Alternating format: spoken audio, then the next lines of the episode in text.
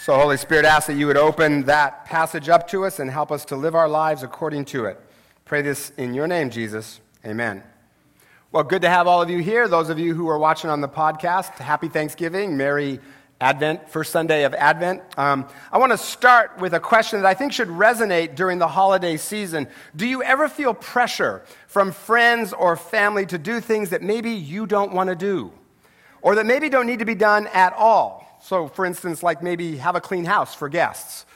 My wife and I decided years ago that it makes the pastor more approachable if our house is messy, so it is.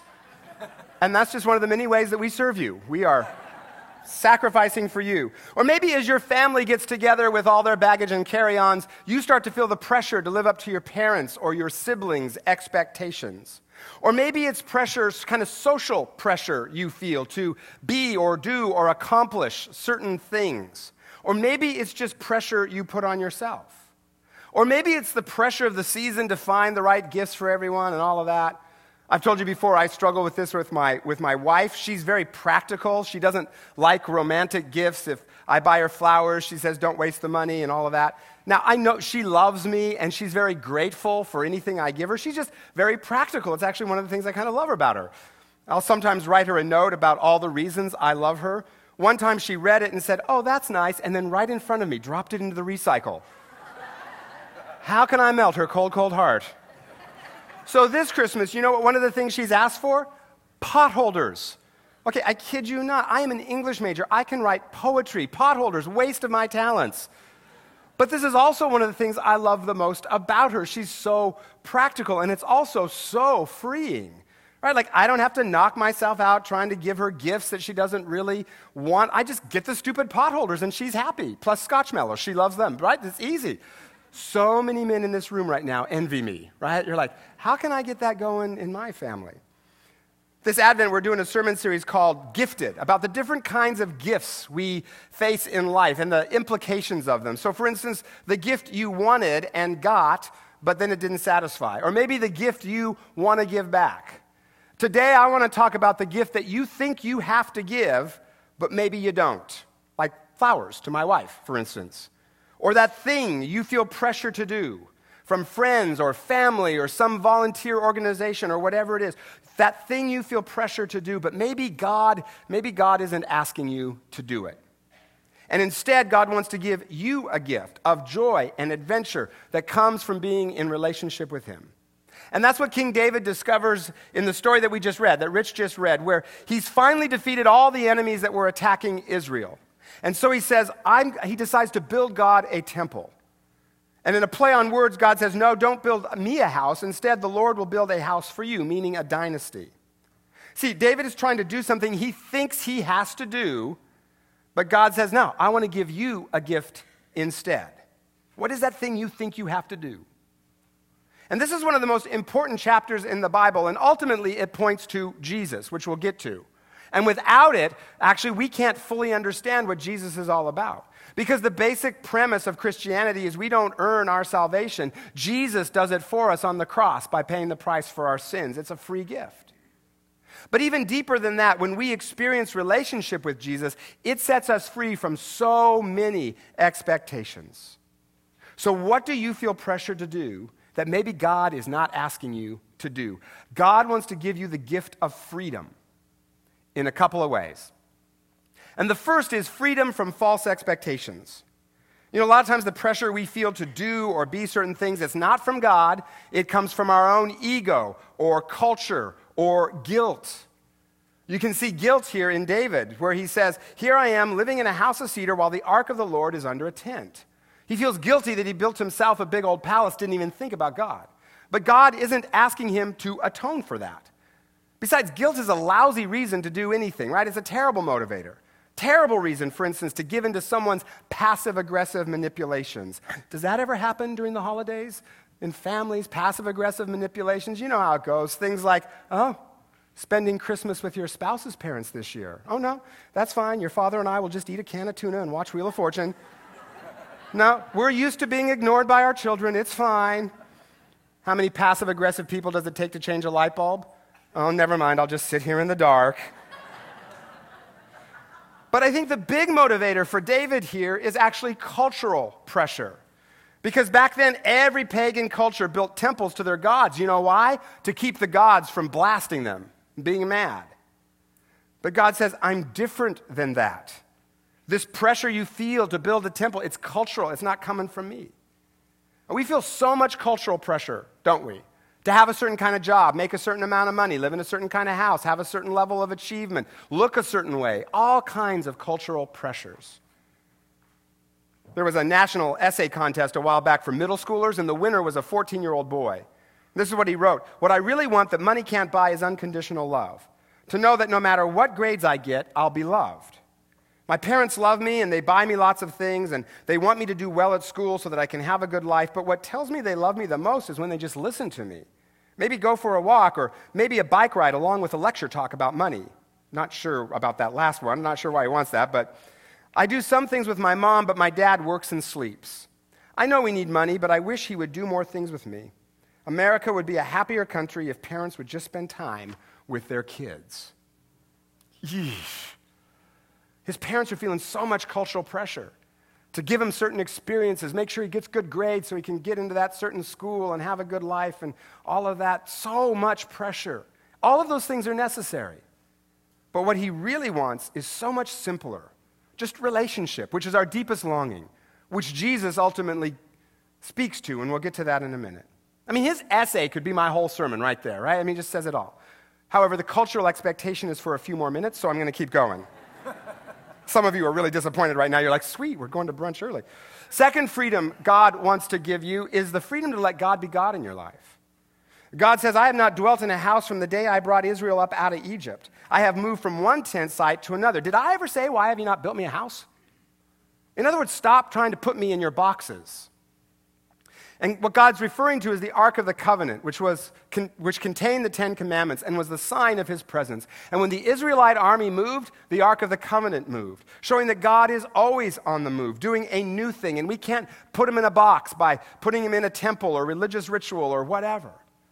And a lot of times, our own plans or our frantic efforts to get certain things done actually kind of box God in. But here's the thing what God can do is so much bigger than what we can imagine. And if He does things our way, which we often want Him to do, you know what we're going to get? Our sized results. But if we let Him do things His way, we're going to get God sized results.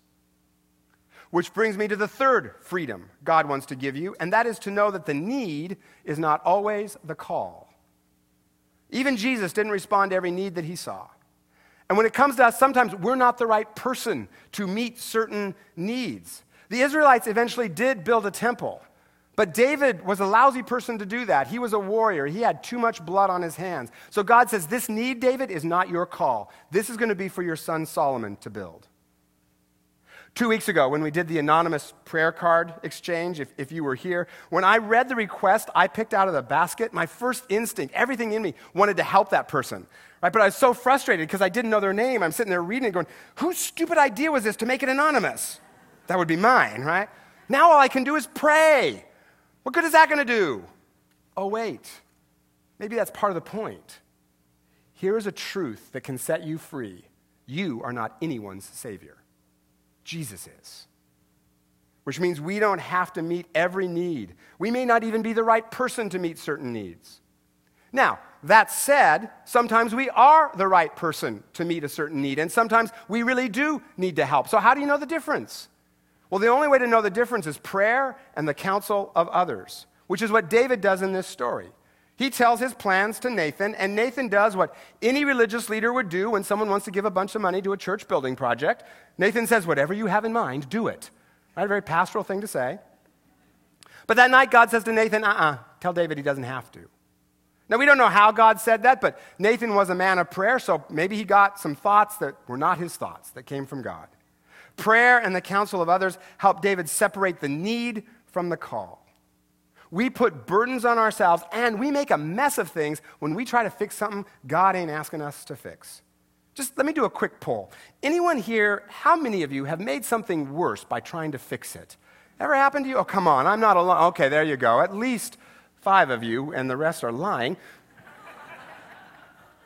so here's a question Who's your Nathan? Who can help you discern when to, when to respond and when not to respond? Woman who works at Microsoft emailed me telling me that she had this employee who was not performing very well and his attitude was just wrecking the team. And she was really worried uh, you know, about, how, you know, about, this, about what it was doing to the team, as well as what her boss was going to think of her if she couldn't deal with it. And the, her boss really wanted her to create a very aggressive performance plan, which she did. Then the Sunday before she was going to give it to this employee, she had not planned to come to church. But about 5.30, she just got this thought, I got to go to the 6 o'clock service at BelPres. At that exact same moment, her husband said, You know what? I think we should go to church. So she took that as a sign. And she came, and during the sermon, her mind started to wander, which happens, I've been told. And she started to think, Have I, that's fine, the Holy Spirit takes you to places. And she thought, Have I prayed for this guy? And she thought, No. So she started praying for him and the conversation she planned to have with him the next day, and she just sort of felt God say, Wait on that performance plan. So she postponed the conversation, even though her boss wanted her to act ASAP. The next day, she was praying again, felt the same thing wait. Well, the third day was their regular meeting anyway, so this employee came in and he said, You know what I've been thinking? I'm not doing my job very well, and my attitude is really bad. I think I need to do something more suited to my skills, so here's my resignation. And then he said, And oh, by the way, thank you for giving me the time to figure it out on my own. At which point, she put the performance plan in her desk that she was about to give him. And she was so grateful that she didn't have to get into some big old battle that would have poisoned the whole office, right? It was just very grateful. Now, I can imagine the opposite scenario. I can imagine where God would say to act and to act immediately. But the point is, through prayer, she discerned that need was not her call, discerned the difference between the expectations of her culture, her ego, her boss, and what Jesus was actually saying. And she let Jesus be free rather than try to tell him what to do, and his solution was better. But more than that, she experienced Jesus speaking to her, relationship with him. And in the security of that relationship, she felt free from so many pressures. So here's a question, the answer to which will help give you the freedom God wants to give you this Christmas. What things is he truly asking you to do? Go do them. And what things is he not asking you to do? Well, then maybe you don't have to do them.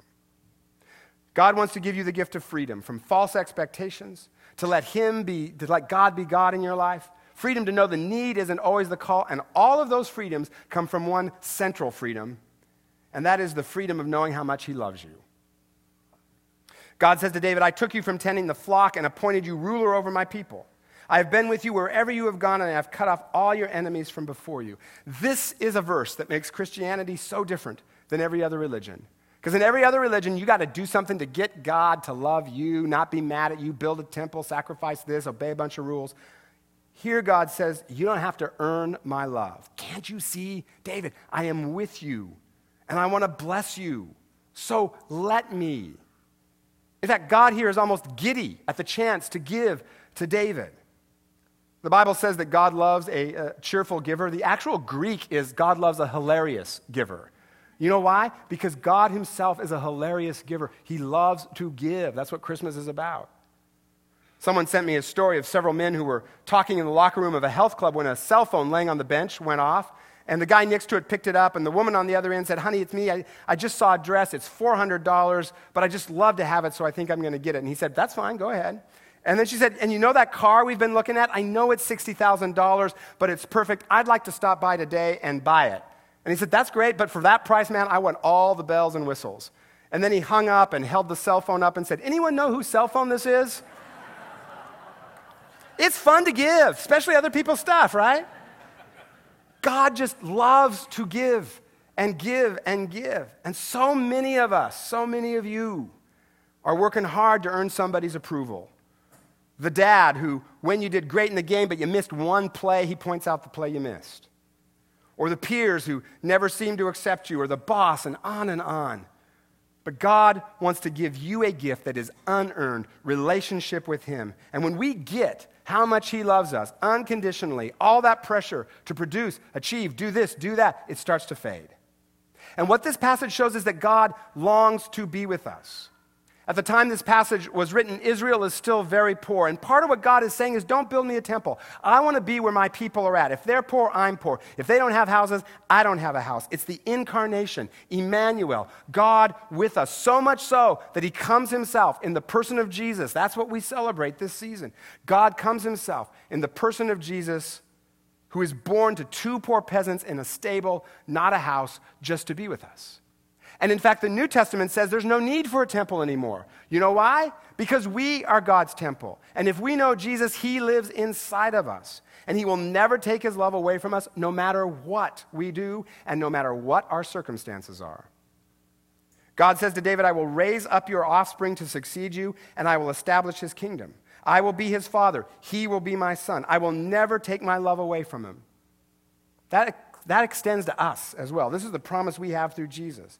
I will set him over my kingdom forever. His throne will be established forever. Now, this text is, the, is one of the sources of Jews' hopes for a Messiah, a ruler from the line of David who would establish God's peace and justice. What it ultimately points to is obviously Jesus, who is a descendant of David, born in Bethlehem, the city of David.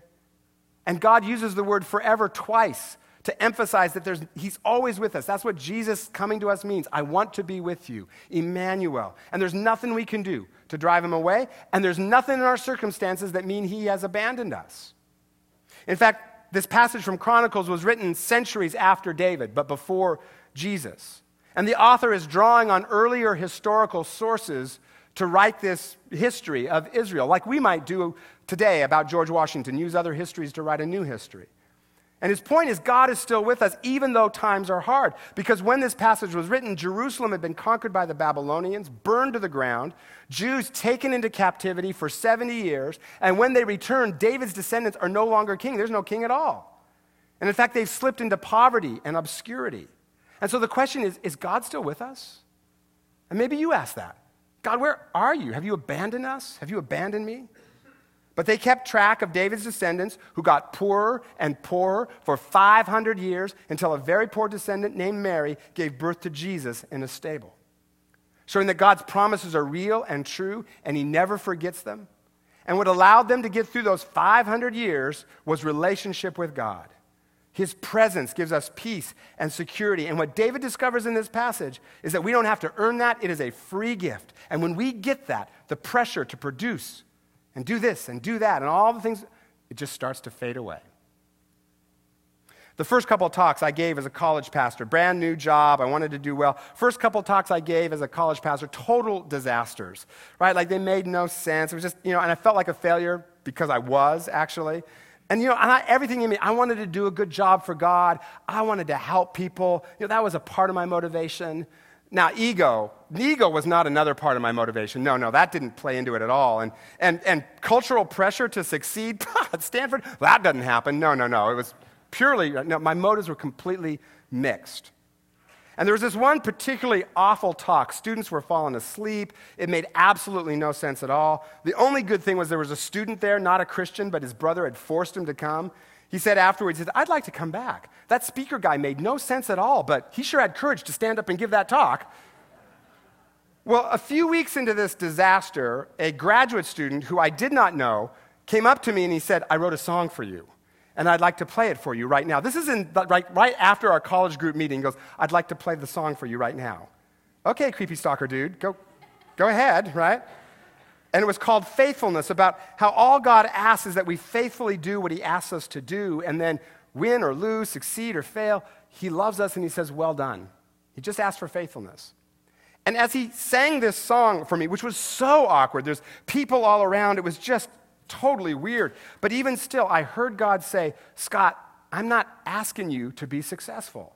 That's you, that's your culture. I'm asking you to be faithful to what I've asked you to do. And by the way, Scott, I love you. And I'm proud of the way you're doing what I've asked you to do, so stop doing what I didn't ask you to do. I almost started to cry, but that would have made it even more awkward, so I didn't. and later, he and his wife recorded a CD, and that song was on it. And to this day, sometimes when I feel discouraged, I will still sometimes listen to it because it reminds me of what God is asking of me and what's just false expectations. And creepy stalker dude, He and his wife became my wife and my best friends in California. They helped us in our college ministry. We had great community with them. Whenever we go back, we always see them pick right up where we left off. I was trying to give God a gift. But I was doing a lot of things that God was not asking me to do, responding to a lot of false expectations. But God, through my friend, gave me a gift. He was my Nathan and helped me feel just a little bit more loved by God, which set me just a little more free. It wasn't all over, but just a little more free from all those false expectations and the pressures to perform. So, what are you doing that God ain't asking you to do? And maybe doesn't need to be done at all, at least by you. Here's your homework this Christmas, all right? Here's your homework. I am inviting you. Yea, verily, as your pastor, I am commanding you to go out there and not do something.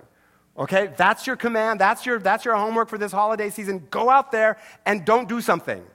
Spend some time in prayer, in the counsel with others to figure out what things God is asking you to do and what is just false expectations. Ask Him, Lord, show me. What are you asking of me and what aren't you? And then don't do one of those false expectations. Maybe that means having a respectful conversation with someone about why you can't do what they're expecting you to do. Not confrontational, but just saying, you know what, I can't do that, but I love you, I'll show that in other ways.